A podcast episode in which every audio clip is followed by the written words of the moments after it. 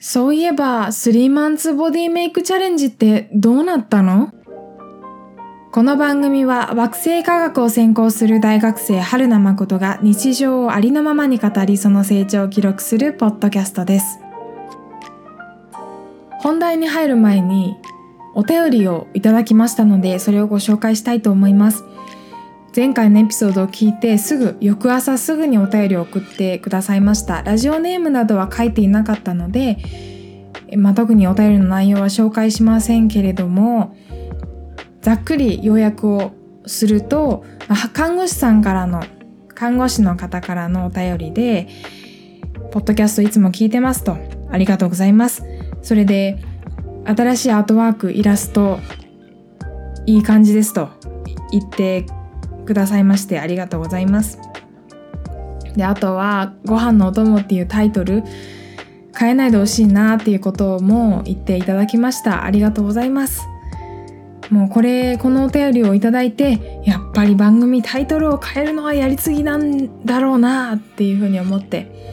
ハッシュタグは変わるかもしんないけど、番組タイトルまで変えるのはやめようかなっていう気持ちになりつつあります。それでこの方お便りを送ってくださった方自身がですねポッドキャスト始めたいなと思っているそうでポッドキャスト番組もし始められましたらまたお便りで教えてくださると嬉しいです。聞きたい。はい、ポッドキャストってすごく敷居が低いっていうか始めるのに、えー、何もパソコンがあればできる最近はスマホだけでもできるかな。うん。最近はっていうか、まあはい、スマホだけでもできるかなと思いますから、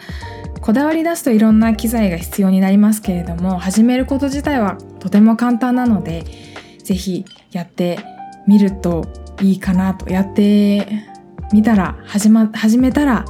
また教えていただけると嬉しいなと思います。お便りありがとうございました。それで本題です。3マンツボディメイクチャレンジどうなったんだい？と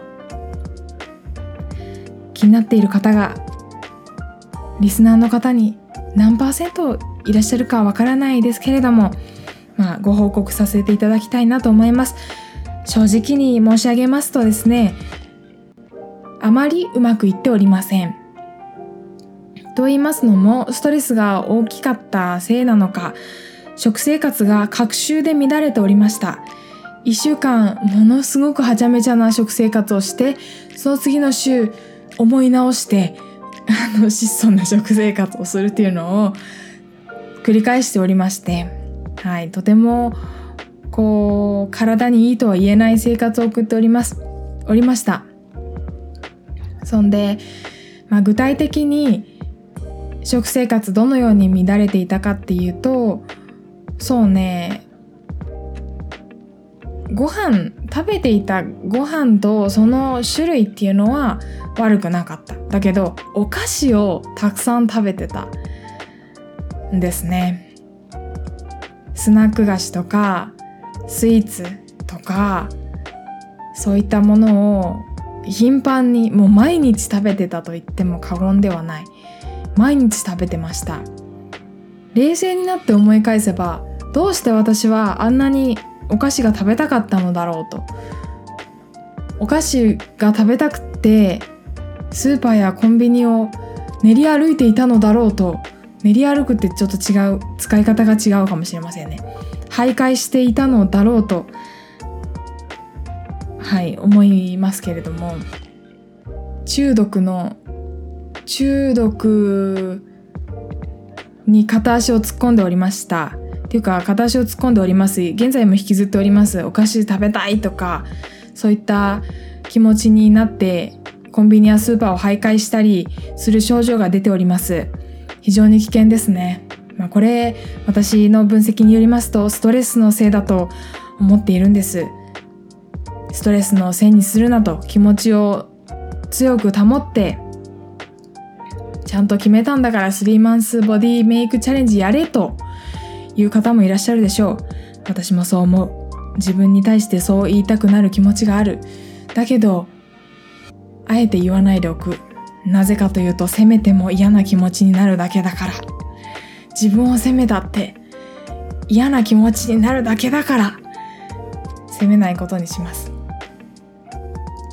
うんお菓子を食べたくなる理由。スイーツがどうしようもなく食べたくなる理由。いくつか、まあ、あると思うんですけど大きな要因ストレスという要因についてちょっと喋りたくて。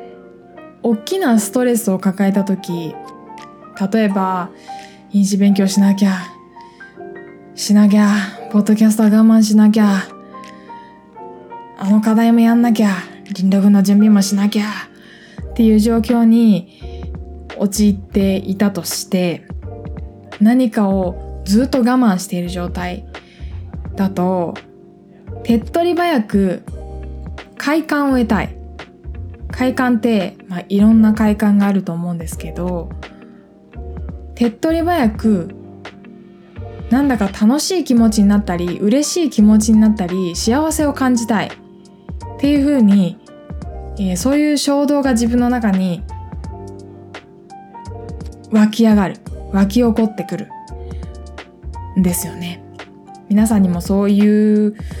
時ありませんか？なんかすごく無意識でもストレスを抱えていた時になんかあれが食べたいアンパン食べたいっていう気持ちになったりとかなんか今日プリン食べたいっていう気持ちになったりとかする時があるんじゃないでしょうか。まあない方もいると思うけど食べるの好きな方とかだったらあるんじゃないかなと思います。でそれってただ快感を求めているだけ。なんかこう我慢して何かを我慢してずっと自分を押し込めてストレスを抱えている状態からその不快感から解放されたいっていう気持ちから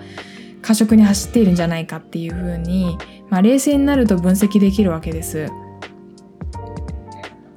私は常々ドーパミンがドーパミンがっていうお話をすると思うんですけれどもストレスを抱えた時重要になるのが副交感神経とか副交感神経優位の状態に持っていくことが大事なのでセロトニンとかオキシトシンとかっていう物質がね重要になってくるんですが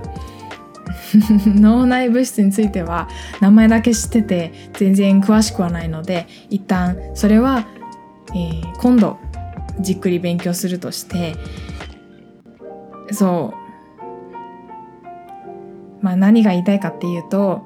ストレスを抱えた時スタンフォード自分スタンフォードの自分を変える教室の回でも喋ったけれども過食とかでは全く気持ちは晴れないストレスは解消されないむしろストレスを抱えることになるんですね。でそのストレスを抱えた時にするべきは読書であったり音楽鑑賞であったり散歩であったりヨガであったり瞑想であったり深呼吸であったりそういうことなんです。あと寝るとかね、うん、そういうことなんです。だから私はどちらかというとうわーストレスだ食べるっていうところからちょっと気持ちを落ち着かせて例えば具体的には温かいお茶を一杯飲んで深呼吸をして落ち着いていやダメだ自分ここで何か甘いものを食べたいっていう気持ちになってたくさんコンビニやスーパーで買い込んで持って帰って食べたとしても何ら今までの経験から何ら幸せな気持ちになったことがないとむしろ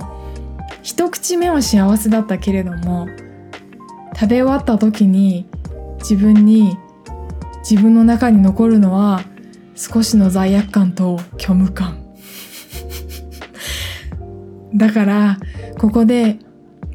ストレスを感じた時に食べるべきではないっていうふうに自分にこう言い聞かせるというか思い出す必要があるなっていうふうに思いました。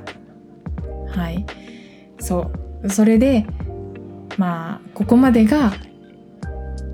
結局3マンスボディメイクチャレンジ2ヶ月経ったけれども食生活は乱れていたと。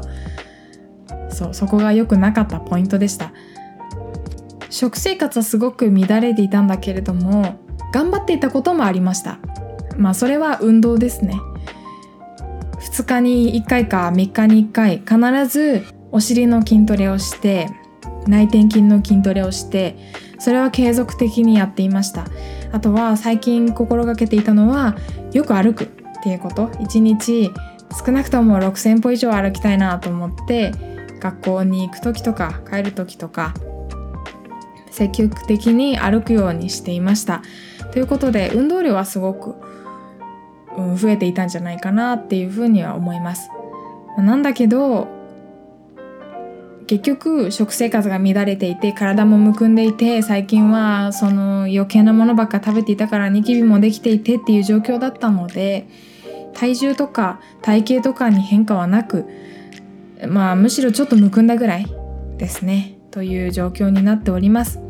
運動をしていても運動だけじゃやっぱりねうまくはいきません。食生活をしっかり改善していかないと体って変わっていかないなっていうふうに実感しました。私が前1年前ぐらいにダイエットに成功した時5キロ近く落とした。6キロぐらい。56キロ。いやもうちょっとかな。66まあ67キロ体重も一番ピークからもうむくみまくってむくみまくって一番最高のピークから落とした時で67キロ体重落としたんですけどまあその一番体重が減った時から23キロ戻った状態が今です。はい、それでまあまあまあなんですけどそうねその時でその時の自分ってどうだったかなっていうとお菓子全く食べなかった。甘いもの全く食べなかった。揚げ物は控えめにしていた。そして毎日有酸素運動をしていた。んです。決定的に言えるのは毎日家にいてそして暇だった。毎日講義の課題はあったけれども今ほど忙しくなかったしストレスも少なかったなっていうふうに思っています。でこれからあと3マンツボディメイクチャレンジあと1ヶ月弱残っているんですけどストレスに向き合ってそしてお菓子を食べたいとかっていう衝動から自分を律してもう食べない。徘徊しない。食費もね今月めちゃめちゃかかってますから、えー、そういう意味でも食生活を見直していくというかそう過度な食事制限をしたいわけじゃないんです。健康な食事をとりたい。たまには揚げ物も食べるけど健康的な食事をとりたい。そういうふうに、えー、健康な生活を送りたい。っていうモチベーションなのでそしたら自然と体って整っていくんですよね。だから心の心の健康からアプローチして残りの1ヶ月は頑張ってみたいなと思っています。このご飯のお供を聞いてくださっているリスナーさんの中にもしかしたらダイエット頑張っているけど全然うまくいってない方がいるかもしれない。私も今回1ヶ月今日全くうまくいっていませんでした。はい。私が言うと全く説得力がないんだろうけどあえて言いますね。自分を責めないでこれからも頑張っていきましょう。自分を責めない。ストレスは過食のもとです。だから食べなくても何かストレスの発散の方法を見つけるとかこうダイエットしなきゃっていう気持ちからすごくストレスになっていないかなとかっていうところからもアプローチしてみたらどうでしょうかっていう風な、まあ、自分の反省も踏まえてのご提案です。情けないぞ春菜誠しっかりしろよとそういうふうに思う方もいらっしゃるでしょう。3マンツボディメイクチャレンジやるって言うから楽しみにしてたのに全くうまくいってないんかいっていう方もいらっしゃるでしょう。うん。まあ別に謝る気はありませんけど私の問題だし私の目標達成なのでね。だけどこれから1ヶ月間諦めることなくここでうまくいかなかったからといって諦めることなく心の面からアプローチしていきたいなと思っております。ということで情けないんですけど3マンツボディメイクチャレンジのご報告でした。はい。これから、まあ、前回お話しした通りこれから更新頻度増えるよっていうことでこんな感じで短めかもしれないけれどもほぼ毎日 火曜日と金曜日は少なくとも必ずあげるけれども毎日覗いてくれたら夜には何かしら夜って言っても深夜かもしれないけど何かしらエピソードが上がっている可能性が高いですので聞いてくださると嬉しいです。ということで今回はこの辺で失礼します。次回もお楽しみに。